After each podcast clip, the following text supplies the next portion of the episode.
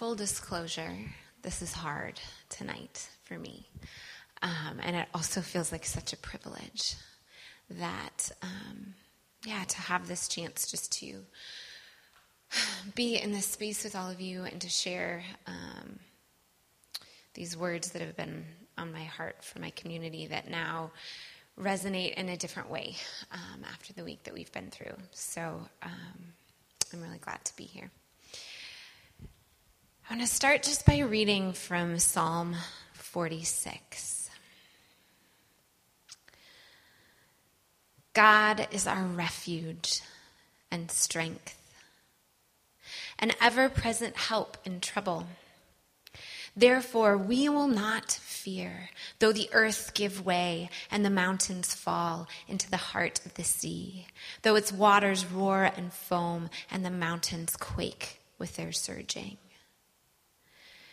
There is a river whose streams make glad the city of God, the holy place where the Most High dwells. God is within her, she will not fall. God will help her at break of day. I've been holding these words this week um, because I think there's something so powerful in those metaphors. Though the earth give way, though the mountains fall, still, still God is with us. God is our refuge. God is our strength. Um, what I want to talk with us about, with you about tonight, is the fact that God speaks with us in creativity. A couple of weeks ago, we talked about how we are made in the image of a creator God, and so we are creative. And we spent a good chunk of time with just me trying to convince you that that is true. We are all creative. And that looks a thousand different ways. That doesn't mean that all of us can pick up a pen and draw something that looks like something that everybody recognizes. But uh, God speaks to us when we create. And that might be in art, that might be in poetry, that might be in woodworking, that might be in creating hospitable places to invite people in. It can look a thousand different ways. But I think there's something unique about art, about poetry, um, about creativity because it allows us to talk with God. It allows us to communicate with God. And the Psalms are a great example of that. We might each hear the words of that psalm and, and resonate with it in a slightly different way because metaphor, art, poetry can hold multiple meanings at the same time. Creativity really is a way that we speak our love to God and that God speaks back to us. I want to tell you a little bit of my own story. Um, and a lot of you have heard pieces of this before, but um, I didn't always feel like an artist, and I certainly didn't always feel like art was a way to communicate with God. Um, about, gosh, 13 years ago now, um, I graduated from college in May and finished up my student teaching in June. Dave and I got married in July, moved to California in August, and I started my first job in September. Um, it was a really big summer with a lot of transition, and um, Dave and I were living in Pasadena. He was going to grad school, and I would grade papers while he wrote them. Um, I got a job as a teacher, and he was going to seminary. And life was pretty much kind of clipping along how I had hoped. Um, we spent some time traveling in the summers when we were both off. We were living on a shoestring, but it was a really fun shoestring. Um, and then, maybe three to five years later, we decided that we were ready to grow our family. And um, naive as we were, we thought, well, we'll start trying, you know, at the right time of year so that our first baby will be born right around spring break, so I can have the rest of the year off, and then we'll have the summer to decide if I'm going to go back to teaching or not. And um, needless to say, family planning doesn't always work that way. Um, maybe they could come up with another word because the planning part often seems to not work quite how you might think. Um, so month after month went by, and um, we still weren't pregnant. And I, um, as we really journeyed through infertility for a year and a half, two years, it started to have a huge effect on my identity because becoming a mother was such an enormous part of what I thought I was supposed to become and wanted to become. And around that same time, um, infertility started to cause depression, and then one of my closest friends decided she needed to walk away from our friendship um, because it was too much for her. And so I felt like everything that I counted on was being stripped away. Uh, my plan for my life was derailed. My emotional stability was not what I thought it was supposed to be. Um, my friendships were um, not the faithful ones that I expected them to be. And I felt like I didn't know what to do with God because I knew that God loved me. I believed that. I did. And yet, I didn't feel it. What I felt was that God was angry with me because I wasn't handling all of this better. Um, I felt afraid, to be honest. I was so afraid of the darkness inside of me. I didn't want to look at it. And for a little while, I was like, maybe I can just not. Maybe I can um, just, you know, be stay busy, not be by myself very much, just, you know, live life on the surface. Um, but that doesn't work very well for very long. So I needed to find God in new ways. And what I realized was that, um, and this, you know, I say I realized like it happened quick. Through like a year of therapy, so, you know, not quick, but through a lot of work and effort, um, what I started to realize was that the way that I had met with God had always looked more or less the same. And it was very um, structured and linear and analytical. Um, I would read my Bible the same way, one chapter at a time, and I would pray the same way, a monologue for me to God. And I would journal the same way in complete sentences on a journal with lines. Um, I was an English teacher after all. And those things didn't work when my life exploded because I didn't have words for what I was feeling. And I've been feeling a lot that way this week. Like, I'm grateful and I am scared and I am angry. And I'm feeling so, so much that I can't just write it in my journal. I can't put pen to paper about it because I don't have words to capture what's going on inside of me. And yet, I needed to find a way to talk with God about it anyway. I needed to find a way to be with God, to open very slowly, very cautiously this like box full of darkness inside of me, and to allow God to very slowly shed little bits of light in there. I couldn't open it and look at it all at once because I didn't understand it and because it was scary. This darkness, this, this depression I was feeling. And so for me, I began with poetry um, reading it and then later writing it. And I want to just read a little bit about that because um, I wrote about this once. And um, what I was feeling in that season was I don't know how to I don't know how to analyze this. So I have to go about processing it in a different way. I can't just like categorize my emotions, label them, put them away, and then they're gone. So this is what poetry does for me.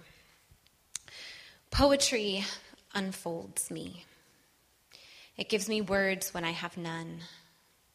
Poems say what cannot be said, define what cannot be defined.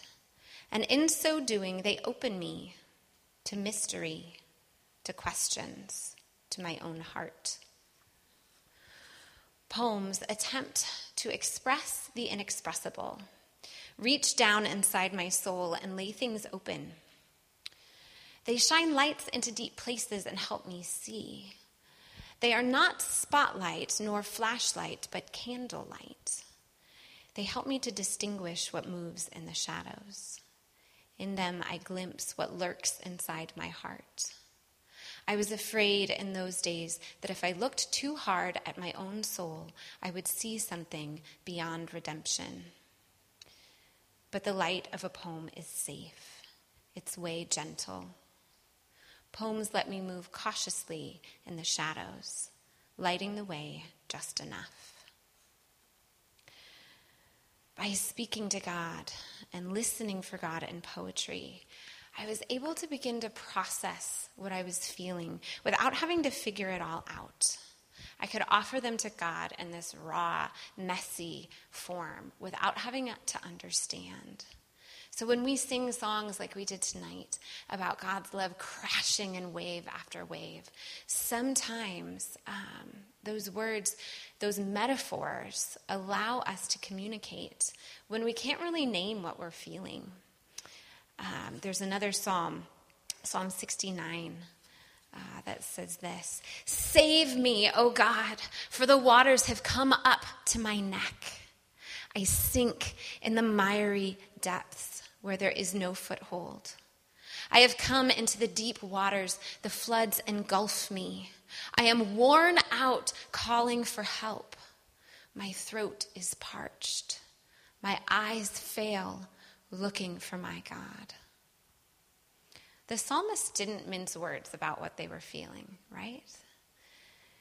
There's this desperation in this cry. And some of the Psalms take a turn and they end with hope, and some of them don't. Some of them just stay there in this space. And what I think is so amazing about God is that God is big enough for that.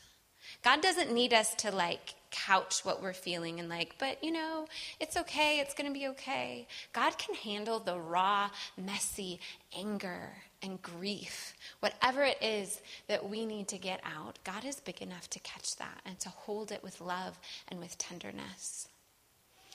I wrote a lot of poetry in that season, um, and it.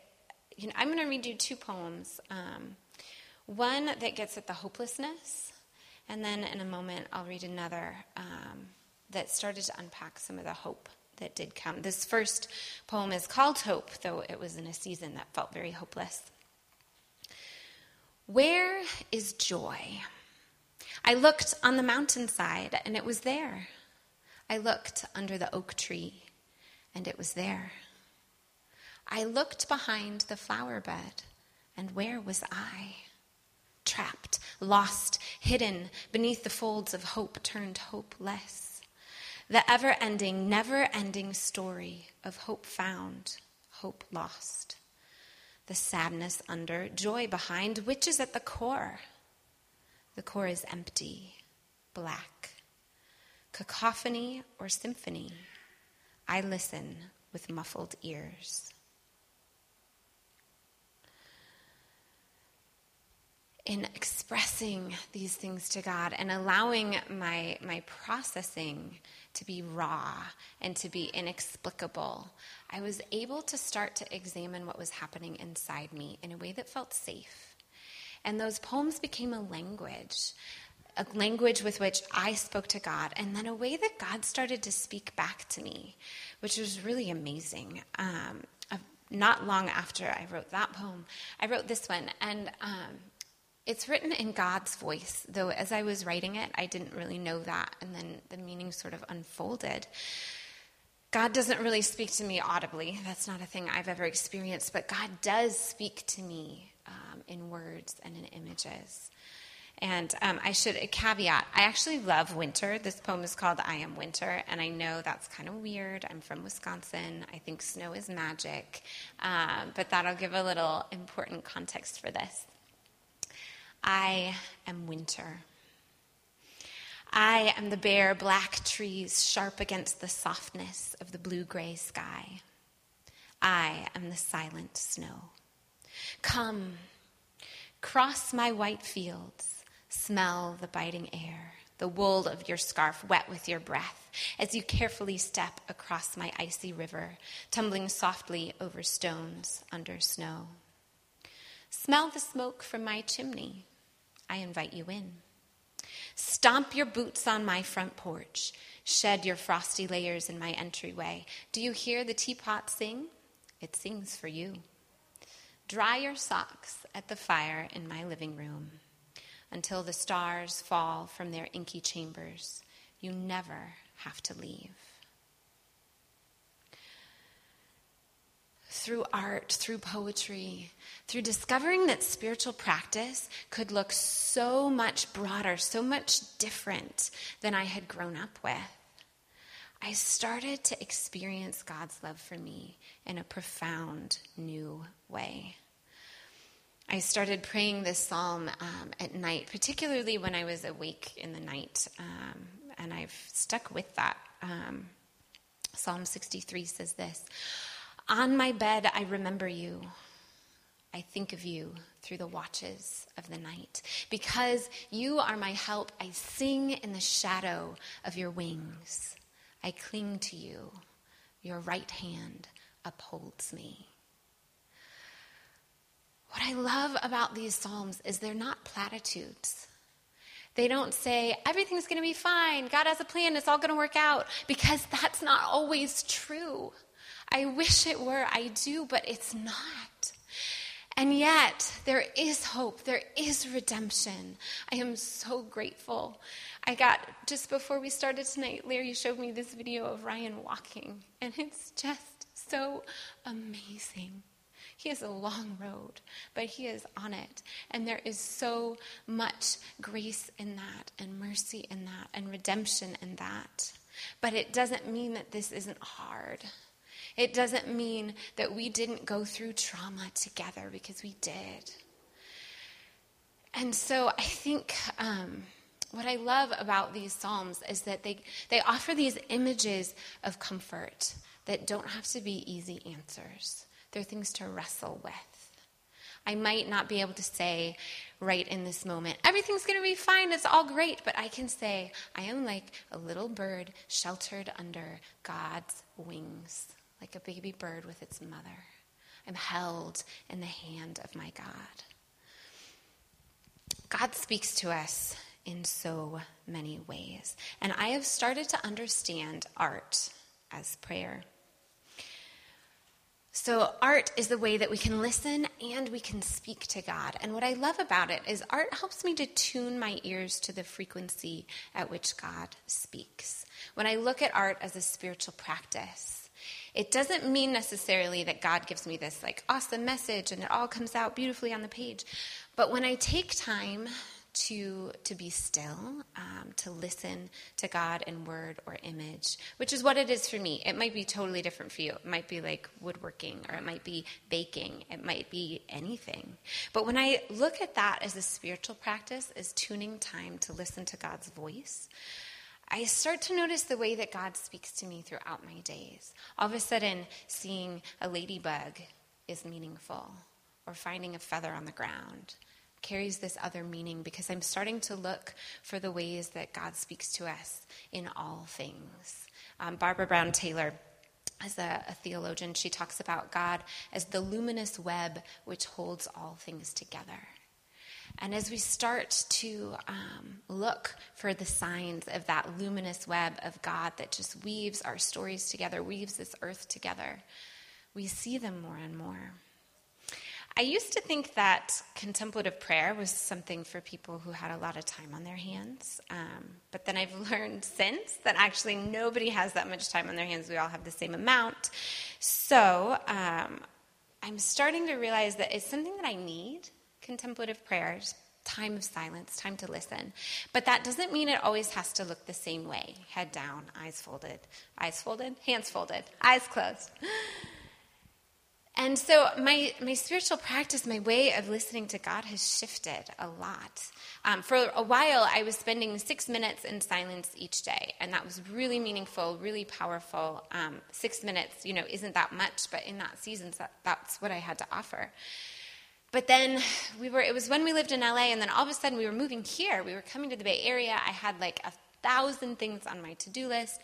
Didn't know how I could sit in silence because my brain was like, okay, and you have to double check the rental of the, the moving van, and you have to find out, you know, this and that, and what about the rental house? And I couldn't still my mind. But then I discovered that if my hands were busy, my mind could still. And so I started creating one small watercolor each day, and we have a photo of that. Um, I use washi tape to like make little boxes in my journal. And then um, often I'll read a psalm or like one verse of a psalm and write down a few words that jump out at me. And then I just play with color. I don't know that you could tell me, oh, paint a, you know, still life of these flowers, and I could do it very well, but I can play with color and water. And it's so powerful to be able to sit and be still and watch the way that the color flows around the page and to allow your hands to be busy enough that your mind starts to still. And I feel held by God in those moments. Um, my journal went from complete sentences, um, you know, in a journal with lines, to looking more like this. Um, the next slide. It's collage and you know words here and there. And i spend a lot of time flipping through like martha stewart living magazines and just tearing out pages that i like and then i'll come back to them later and art doesn't have to be complicated. Sometimes um, i did this uh, you can go to the next slide. On a vacation last year my dad gave me a calendar and i was in wisconsin. I was like i don't have time for art. And then i was like wait a minute maybe i do. And every day i read one verse wrote down one phrase and cut out one strip from that calendar. And the word, the pairing of the image and the words allowed me to um, to meditate in a way that I hadn't really before. God speaks to us uniquely in art. And here's why I think it's so powerful because art and creativity allow us to experience God's love in our bodies. I think so often we think that we speak to God in our minds and that our bodies are not part of that, and that is a lie. Our bodies are the way that we move through this world. God made flesh in Jesus. The incarnation shows us that God values our bodies. Our bodies matter. Our bodies are the way that we show love to people around us, whether it's through touch, through creating something to offer them. Our bodies are important. And when we take time to experience God through creativity, just like when we spend time in nature, we can smell and taste and feel God's love, not just think about it. A pastor and writer named Mandy Smith puts it like this Jesus didn't only say, I love you. He lived it and died it. We can most certainly get truth through our ears, but we underestimate the ways we can get it through our eyes and nerves and even through our muscles. I could spend 10 minutes calming my frightened child with dry words, but if I lift him into a warm bath, then pick him up and wrap him in a blue towel, I might reach parts of his mind and soul my words could never touch. His eyes and nerves and muscles would comprehend calm, while his ears were still processing all the talk. Creativity makes space for God to do this for us. It gets our eyes and our nerves and our muscles involved in our prayer. Sometimes, even wrapping myself in a favorite blanket and just sitting there is an act of prayer because it's allowing God to wrap love around me. I think um, in seasons or of crisis or suffering or confusion, our prayer shifts. At least it does for me. My prayer this week has been a lot of please help, please help, please help, please help. And sometimes um, prayer isn't even with words. I have this rock in my pocket that my friend Stephanie made made me, gave me. She didn't make it. Um, and it's shaped like a heart and it fits in the palm of my hand. And I had it in my purse when I drove Caitlin to the emergency room. And I had no words. I didn't. But I clung to this like nothing else. And that was prayer for me in that moment. Just holding it, holding it mindfully, remembering God and just clinging to that love um, in that really hard moment. And prayer can involve anger. Um, Justin McRoberts, who is a cousin of Open Door, a friend of Open Door, wrote a guest post on my blog a couple months ago about anger as prayer. How do you pray your anger? And he gave some great invitations that involve movement um, and walking it out. And um, I can tell you more about it later if you want to read it. I, um, I think joy, times of joy too, our prayer can be um, shifted and, and shaped differently. Um, I am not a dancer, like not, um, which if you've ever seen me at a party, you probably know that. Um, and yet sometimes movement, even if it's as simple as just standing with my hands raised or laying on the ground like a giant X in a pose of total surrender, allows me to experience and to pray with my body, experience God's love, and pray to God with my body. Sometimes this hospitality. Hospitality can be a prayerful expression of joy and celebration. We had a rest circle a number of years ago, um, and we talked about love languages. And um, the, if you're not familiar with love languages, basically somebody decided that there's five ways that we experience love. I think there might be six or seven, but you know, there's five um, that this book talks about. And we talked about what would it look like to invite God to love us through the same love languages that we experience love from other people through. And so um, Erin Johansson was talking about how she is a big words of affirmation person, that that really speaks love to her. And so she told me I could share this. She went home after that circle and recorded herself reading words of scripture that spoke God's love over us. And then she listened to that every day um, on her phone. Um, I am a big gifts person, which is hard to admit because it feels super selfish. Like, give me presents. Um, but it's not really about that, though I do, I, you know, you can. Uh, but I love gifts. I love things because they're tangible reminders of something. In fact, um, I wasn't sure if I was going to share this or not, but I will. Um, I have two hair ties on my wrist, and they've been on there um, since Saturday last week. And um, on Saturday morning, we were all at breakfast, and I was like, oh my gosh, they haven't had cereal at every meal this year at the retreat like they did last year. My boys won't eat any of this food. I want to bring some cups of cereal back to um, our cabin so that I can have it for them later if they don't have cereal. So I filled up these two giant cups of uh, honey nut O's or something, and then I was like, now what am I going to do? They're going to fall over. So I got these napkins and put them over the top, and I was like, what do I do? What do I do? And Nick and Casey both had hair ties on their wrists, and they were like, here. Like, oh, perfect. That's great. Um, and at the end of the day, after Ryan fell, um, I looked at, at Sawyer and Everett and just asked them, Are you hungry? And they said, Yeah. And I said, I have this cereal in my bag um, that I had with me in that moment and was able to offer um, something so simple um, to these boys who were so scared. And so I kept these hair ties. Sorry, guys. Maybe I'll give them back someday. Maybe I won't. but they've been this tangible, physical, embodied reminder of God's provision. Because that was such an awful moment. And yet there was this small, tiny, tiny seed of, of hope, of light, of provision in that. So, what I want to do now um, as we end is just take a little bit of space for reflection. Um, I meant to have paper and pens, and I don't, so I'm sorry. You can uh, write if you have something to write with or write on. But I think um, even just taking some silence to meditate on these things will be helpful. Um, and I, I, think we can also post these questions on, on social media later this week if you want to spend a little more time with them um, with a pen and paper in your hand. So I'm going to invite us into some deep breaths. Then I'm going to ask these questions and give you space to ponder. And then I'll close this and, and we'll enter the rest of worship.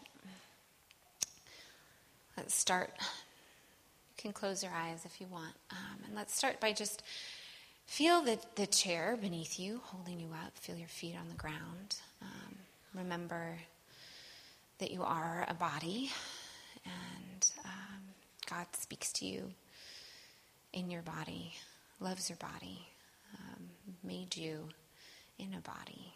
Take a deep breath in and out. And in and out.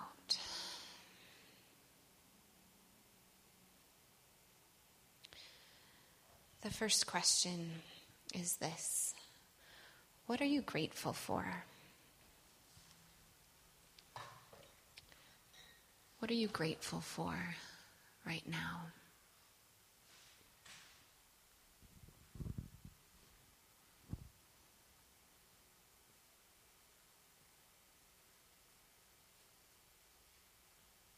Maybe it's something as simple as cereal or hair ties.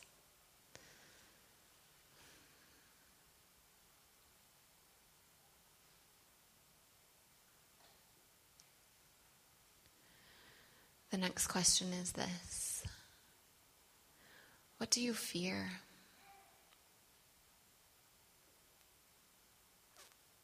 What do you fear?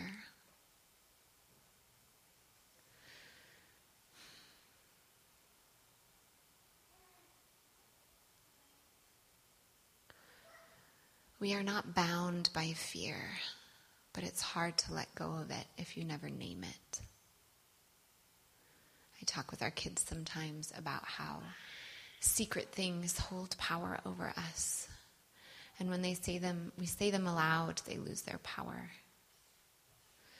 So if you're feeling fear this week, um, I just invite you to to shed some light there with another person or even just alone with God. Name that fear and know that it doesn't hold you captive. And the last question is this it's a question for God. God, what do you hope for me in this season? God, what do you hope for me, for us?